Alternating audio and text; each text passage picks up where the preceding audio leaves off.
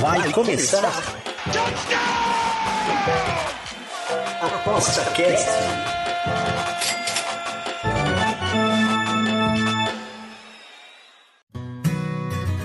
O ApostaCast é o podcast semanal do Aposta 10. Os melhores conteúdos, dicas e entrevistas para te deixar craque nas apostas. ApostaCast, mais uma vez estamos aqui, Bruno Co aqui falando com vocês. E hoje estamos aqui com o nosso querido Pedro Ivo para falar do segundo turno do Brasileirão. Tudo bem, Pedro Ivo? Opa, tudo bem, Bruno? É, espero que todo mundo esteja bem aqui, quem esteja nos ouvindo. Vamos falar dessa segunda volta aí do, do Brasileirão. É, boa parte aí das coisas já estão mais ou menos decididas, né? Pelo menos na parte da frente, atrás vai ter uma briga boa.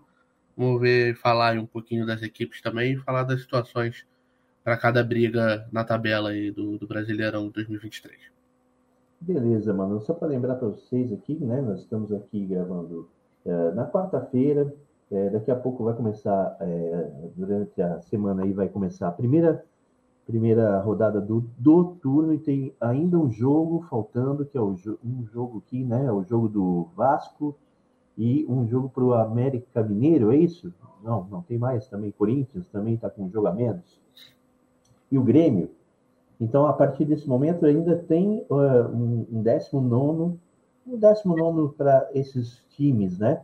Mas acho que não muda muito, a não ser o Grêmio ali, que pode trocar uh, de posição com o Palmeiras, né? Terceiro para segunda, é isso? É, diminui a vantagem em relação ao Botafogo também, né? Se ele vencer esse jogo, a vantagem fica em 11 pontos do Botafogo. Perfeito. Para começar, vamos falar do Botafogo aqui. É, eu acho, eu sinceramente acho que uh, houve durante o primeiro turno, turno, no turno um, bem uma subestimação do time do, do, do, Botafogo perante toda a imprensa, todos os apostadores, a, inclusive sempre apostavam numa queda do Botafogo em algum momento e parece que essa queda não, não aconteceu, né, amigão? É, ela tende, pelo, pelos movimentos de campeonatos anteriores, ela tende ainda a acontecer. A questão é que o Botafogo abriu uma vantagem muito grande, né? E essa vantagem nunca tinha acontecido antes é, nesse, nesse período do campeonato. Só para é, ter como referência, uh, um outro time que também foi muito dominante é, em um campeonato recente foi o Flamengo de 2019. O Flamengo de 2019 fez um, um, primeiro turno pior que o do Botafogo, mas foi muito bem no segundo turno. É, o segundo turno do Flamengo, daquele Flamengo, foi parelho com o primeiro turno desse Botafogo. Então, assim, o Botafogo não precisa fazer um, um segundo turno é, brilhante para ser campeão. Ele precisa fazer um segundo turno basicamente médio para ser campeão. Dizem que ali com 71, 72 pontos, o Botafogo já seria campeão. Então, basicamente, faltariam 33 pontos aí, vai. 34 pontos. É, então, assim, para um time que não perde, uhum. É meio que questão de tempo, né? Agora, a oscilação ela vai acontecer, eu não tenho dúvida. Só que a oscilação que o Botafogo teve até agora foi jogar mal e empatar. Que é claramente o que um time campeão faz. Eu lembro muito bem quando o Fluminense foi campeão em 2010, que o Fluminense jogava muito mal em alguns jogos e vencia. Jogava muito mal alguns jogos fora de casa empatava. Então é basicamente o caminho que o Botafogo trilhou até agora.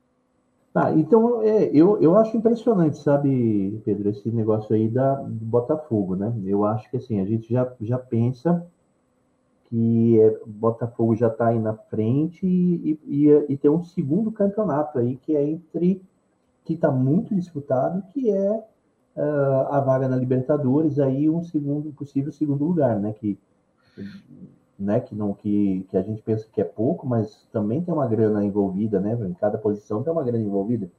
Então, do segundo até, vamos colocar aí, até um até o, nossa, até o décimo segundo, pode ser, tem uma diferença de 10 pontos, né?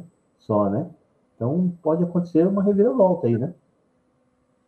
É, se você parar para pensar que no atual momento, a diferença do Palmeiras, que é o segundo, para o Fluminense, que é o sétimo, é de 3 pontos né? Pois é. E, obviamente, tem o Grêmio ali para jogar um jogo, ele pode ir a 36, mas essa diferença ficaria em 5 pontos, do segundo ao sétimo colocado. É, então, assim, é um campeonato muito parelho. Os, às vezes o time ganha do, do time. O time X ganha do time Y, o time Y ganha do time Z e o time Z ganha do time X, entendeu? Então não tem muito é, resultado. É, como vamos dizer, não tem muito Pro resultado que você. É, para os tips, isso aí é horrível, né? Não entendi nada. Para os tipsters, isso aí não é muito legal, né? Essa oscilação, né? É bom porque você, dependendo do que você encontra, arruma umas odds interessantes. Mas é, tem algumas tendências, mas são mais difíceis de encontrar. Né? Então, por exemplo, uma tendência que vinha se repetindo bastante era o Cuiabá fora de casa. O Cuiabá estava jogando muito bem fora de casa. Né? E demorou para para as casas é, acertarem as odds. Então, muito por, por exemplo, na, no último jogo contra o Atlético Paranaense, que eles inclusive perderam, era uma linha de meio ali com uma odd um pouco mais baixa do que, do que dobrando, entendeu? Então eles já tinham acertado essa odd, a partir, e aí no momento que o Cuiabá, justamente no momento que o Cuiabá perdeu.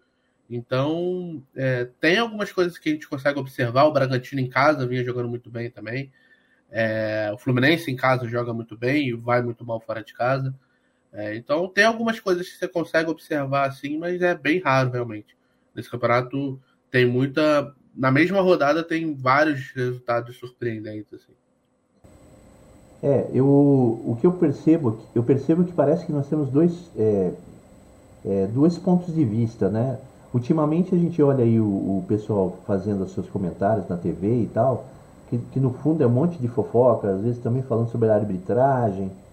E o pessoal da, é, especializado em aposta, ele, ele, tem um outro olhar, né? Um, um outro olhar em cima do, do, dos, dos, números que acontecem, né? É, você acha, por exemplo, que o fato de ter essa janela, alguns times se prepararem, muda o contexto aí para o segundo turno?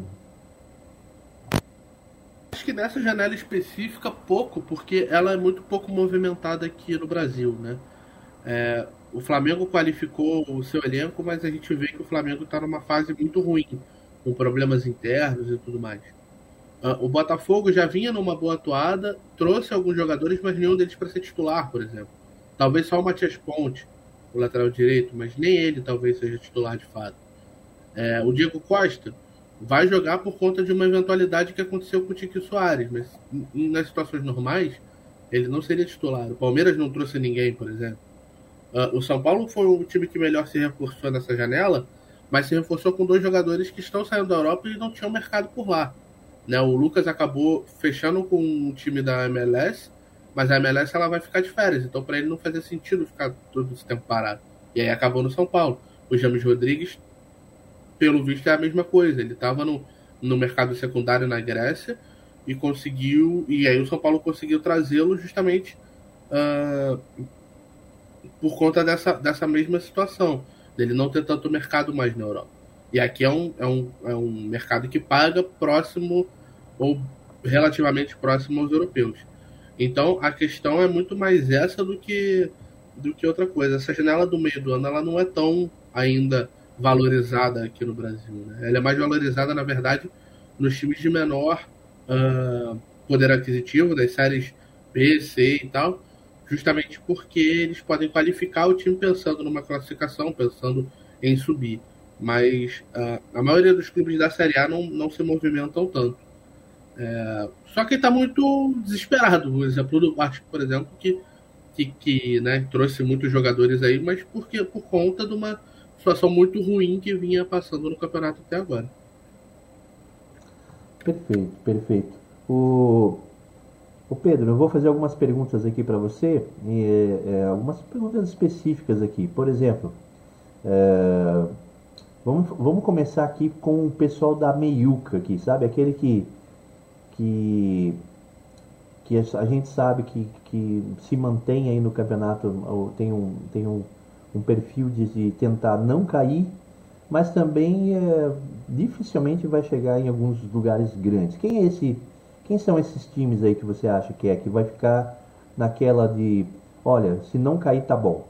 Pelas circunstâncias, o Cruzeiro é um clube desse, porque acabou de subir é, e fez é, investimentos modestos para o que poderia ter feito, né?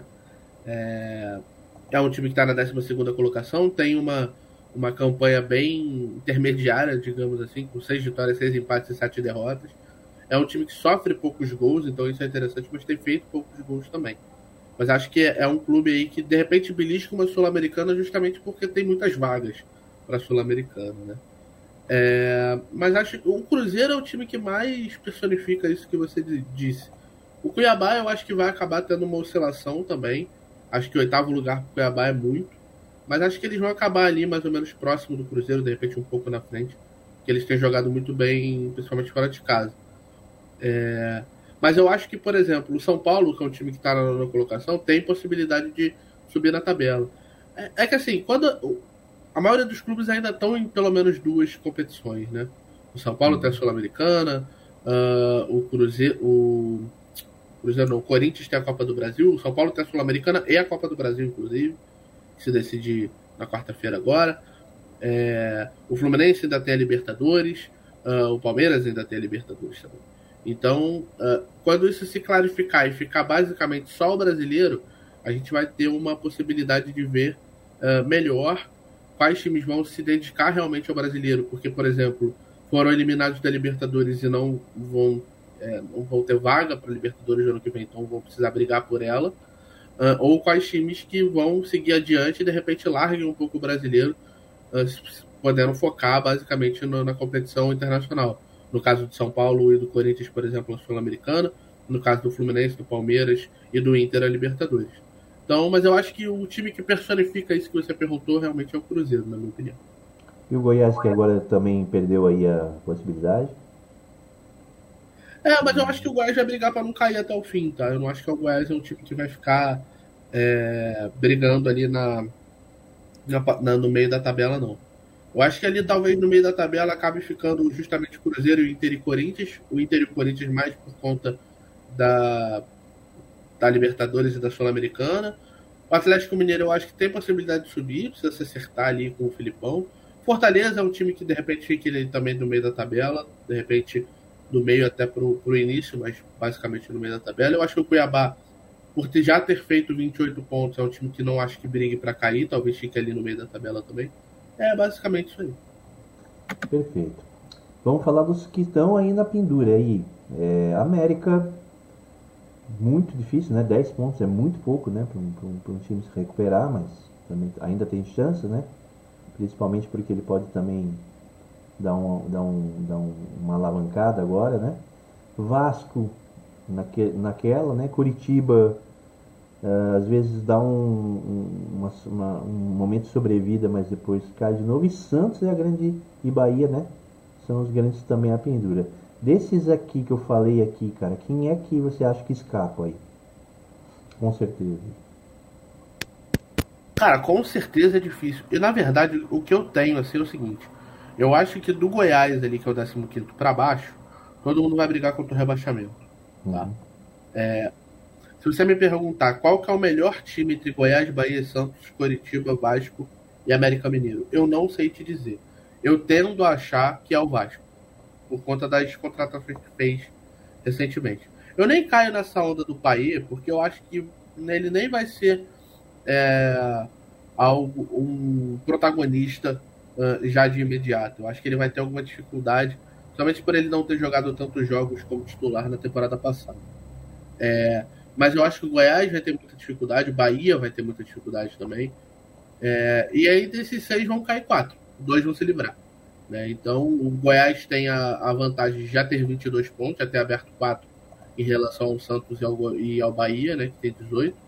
Mas, de qualquer forma, o Goiás é um time que tem um mando de campo interessante, mas joga muito mal fora de casa. Né? Uh, pesa, por exemplo, contra o Curitiba o fato de sofrer muitos gols. Curitiba tem basicamente aí uma média de próximo de dois gols sofridos por partida. O Vasco é um time que marca muito poucos gols. Então, à toa, é o pior ataque do campeonato, mas contratou jogadores justamente para tentar sanar esse problema. Então, assim, é, eu tenho o sentimento de que o Vasco não cai, eu tenho o sentimento de que o Santos vai cair. E aí o restante ali, entre, talvez entre Goiás e Bahia, um sobre. Mas eu acho que. assim, no meu, na minha concepção, o Santos não fez nenhum movimento que me faça achar que ele não vai cair de divisão. O Curitiba também não fez nenhum movimento que me faça acreditar que eles não vão cair de divisão. Eu acho que o América vai privilegiar uh, a própria Sul-Americana, tá? É, e aí o resto, é, como eu falei, são seis clubes aí basicamente brigando é, por, por duas vagas para se manter na Série A. Eu tiro o Corinthians, tiro o Inter, tiro até o Cruzeiro dessa briga, porque eu acho que são clubes que, que vão pontuar mais do que esses aí de baixo é, durante todo o campeonato. Muito bom, muito bom. É, o que a gente pode perceber aqui também, agora a gente pode falar dos grandes aí, né? Que o Botafogo a gente viu que, que se, se controlar bem esse segundo turno é, tem muita chance de ser campeão, muito cedo, inclusive. Uh, e aí a gente tem falado de Libertadores, né? Quem é que você acha que está mais preparado para, primeiro, para é, se classificar e segundo, é, preparado para também disputar, se bem que é muito longe a gente falar sobre isso, mas tem essa, esse lance, né? Porque existe uma, uma responsabilidade em também não só classificar, mas como também não passar vergonha quando chega lá, né? né? O que, que você acha da, dos times aí? Essa vergonha é algo que a gente não consegue controlar, porque depende muito também das contratações feitas para o ano que vem, o dinheiro que vai ter disponível para isso. Mas só para falar rapidinho do Botafogo, uma coisa que eu esqueci, uhum. é a próxima, as próximas, os próximos cinco jogos do Botafogo vão ditar basicamente uh, não só se o Botafogo vai ser campeão, mas em que rodada o Botafogo vai ser campeão. Porque os próximos jogos do Botafogo são o São Paulo fora, o Bahia em casa, o Flamengo no clássico, no Newton Santos, uh, o, o Atlético Mineiro fora e o Corinthians fora. Se o Botafogo passar desses cinco jogos fazendo basicamente aí metade dos pontos, vai fazendo sete pontos, ainda tem chão aí para de repente o Palmeiras buscar, o Grêmio buscar. Se o, se o Botafogo fizer mais que sete pontos nesses jogos, eu acho que é muito difícil que se busque lá depois da 25 rodada uma diferença tão grande de pontos. Então eu acho que vai se decidir basicamente aí. Pode ser que a oscilação venha justamente nesses jogos, são jogos difíceis, aí basicamente o jogo em tese mais tranquilo seria aí contra o Bahia, mas são quatro jogos fora de casa aí contra São Paulo, três, quer dizer, três jogos fora de casa e um clássico, né? Então, pode ser que a oscilação do Botafogo venha aí, mas conseguindo metade dos pontos, eu acho que para ele já está tranquilo. Falando de Libertadores em si, é, eu acho que o Palmeiras vai acabar se classificando, porque é um time que é muito difícil ter derrotado, então é, acho que vai acabar indo. O Grêmio também é a mesma coisa, apesar de não ter jogado tão bem recentemente. É, e aí resta saber quantas vagas ainda terão. Eu acho que um, um, um dos campeões, o campeão do Brasileirão, do, da Libertadores vai ser brasileiro. E o da Sul-Americana eu acho que também. Então a gente muito provavelmente terá, uh, terá seis vagas diretas, mais duas de pré. Então, assim, até São Paulo, o próprio Atlético Mineiro, podem brigar aí pelo menos por uma vaga de pré. Eu acho que São Paulo busca até uma vaga uh, direta. É, acho que o Red Bull Bragantino também é um time interessante para pelo menos conseguir uma vaga de pré. Tem jogado muito bem recentemente, é um time que perde muito pouco. É... E aí, dali para baixo, Atlético Paranaense, Fluminense e o próprio Cuiabá, eu acho que podem beliscar aí. Mas acho que a briga da Libertadores pode ser até do Fortaleza para cima, a depender de como os times vão uh, se portar aí no, no, nos próximos jogos. Não acho que Inter e Cruzeiro cheguem é, para essa briga, teriam que empilhar muitas vitórias. Eu não vejo esses times fazendo isso nesse momento, apesar do Corinthians estar numa boa toada aí de, de jogos sem perder mas empata bastante, ainda tem outras competições. Então acho que a briga ali é do Fortaleza para cima.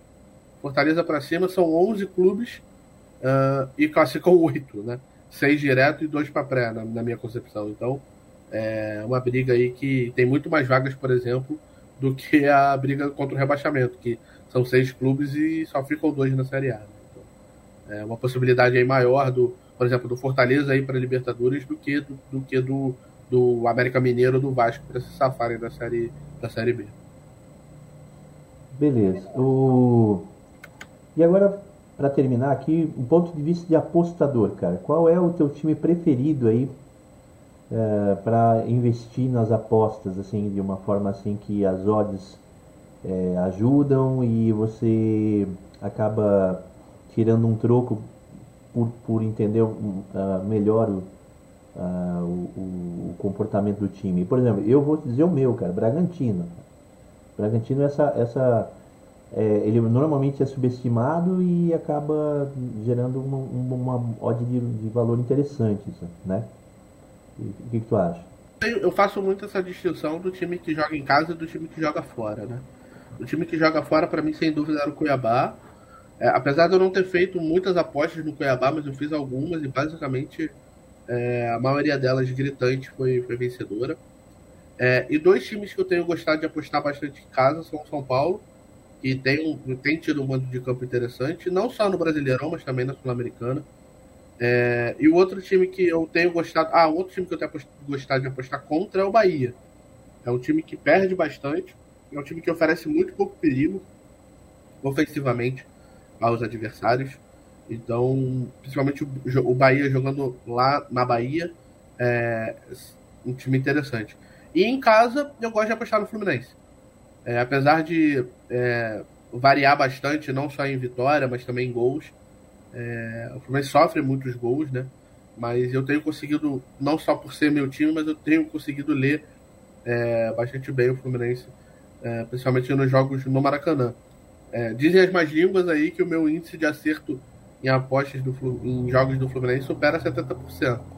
Mas eu deixo isso aí para a galera que, que comenta aí, sempre quando eu faço uma aposta em jogos do Fluminense, que que eles dizem que eu, que eu costume bem. Eu não tenho esse dado é, preciso para poder falar. Galera correndo atrás do teu, dos teus resultados, hein? eu não, não tenho esse dado, é, eu não tenho esse dado preciso para poder falar, mas dizem as magias, corre na boca miúda que apostar em, em, quando eu vou em jogos do Fluminense aí, pelo menos em casa, é, é uma, é uma boa dica, é uma boa pegada. Beleza, mano, muito obrigado. Então tens alguma outra, uma outra, uma outra, um outro pulo do gato aí pra gente? Qual é, qual é a tua expectativa? É, eu, eu tenho uma, uma notícia aí para dar. Hum.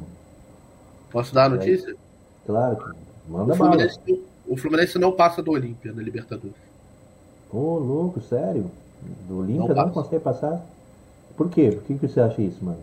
Fluminense não vai fazer um resultado fora de casa. Vai ser um jogo muito parecido com o jogo do Flamengo. E fora vai ser um jogo muito parecido com o jogo do Flamengo. Basicamente isso. Ah, por causa do tipo de jogo do Olímpia? Oi? Por causa do tipo do jogo do Olímpia? É, eu acho que o Olímpia vai ser muito defensivo. O Fluminense é um time que chuta muito pouco de fora da área. É um time que o Olímpia vai amarrar muito o jogo. Vai ser um jogo muito parecido com o que foi o Fluminense e Argentino Júnior e Flamengo e Olímpia. Foram dois jogos muito parecidos. A diferença é que o Fluminense conseguiu fazer dois gols em casa e era um jogo de volta.